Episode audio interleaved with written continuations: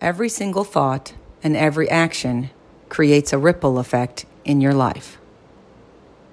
Your health, your career, your family, your faith, your learning, your interest, and the things that make you happy are all intertwined with each other. Because of this, you always have a variety of opportunities to nurture and lift up the whole of your life. When you do something positive in one area of your life, every other part of your life will benefit from it. The joy you create and experience in one setting will go with you into other situations. By the same token, any negativity in one part of your life will influence the other parts of your life. Give your very best to each and every aspect of your life. Let the negativity go and focus on what's good. Be whole.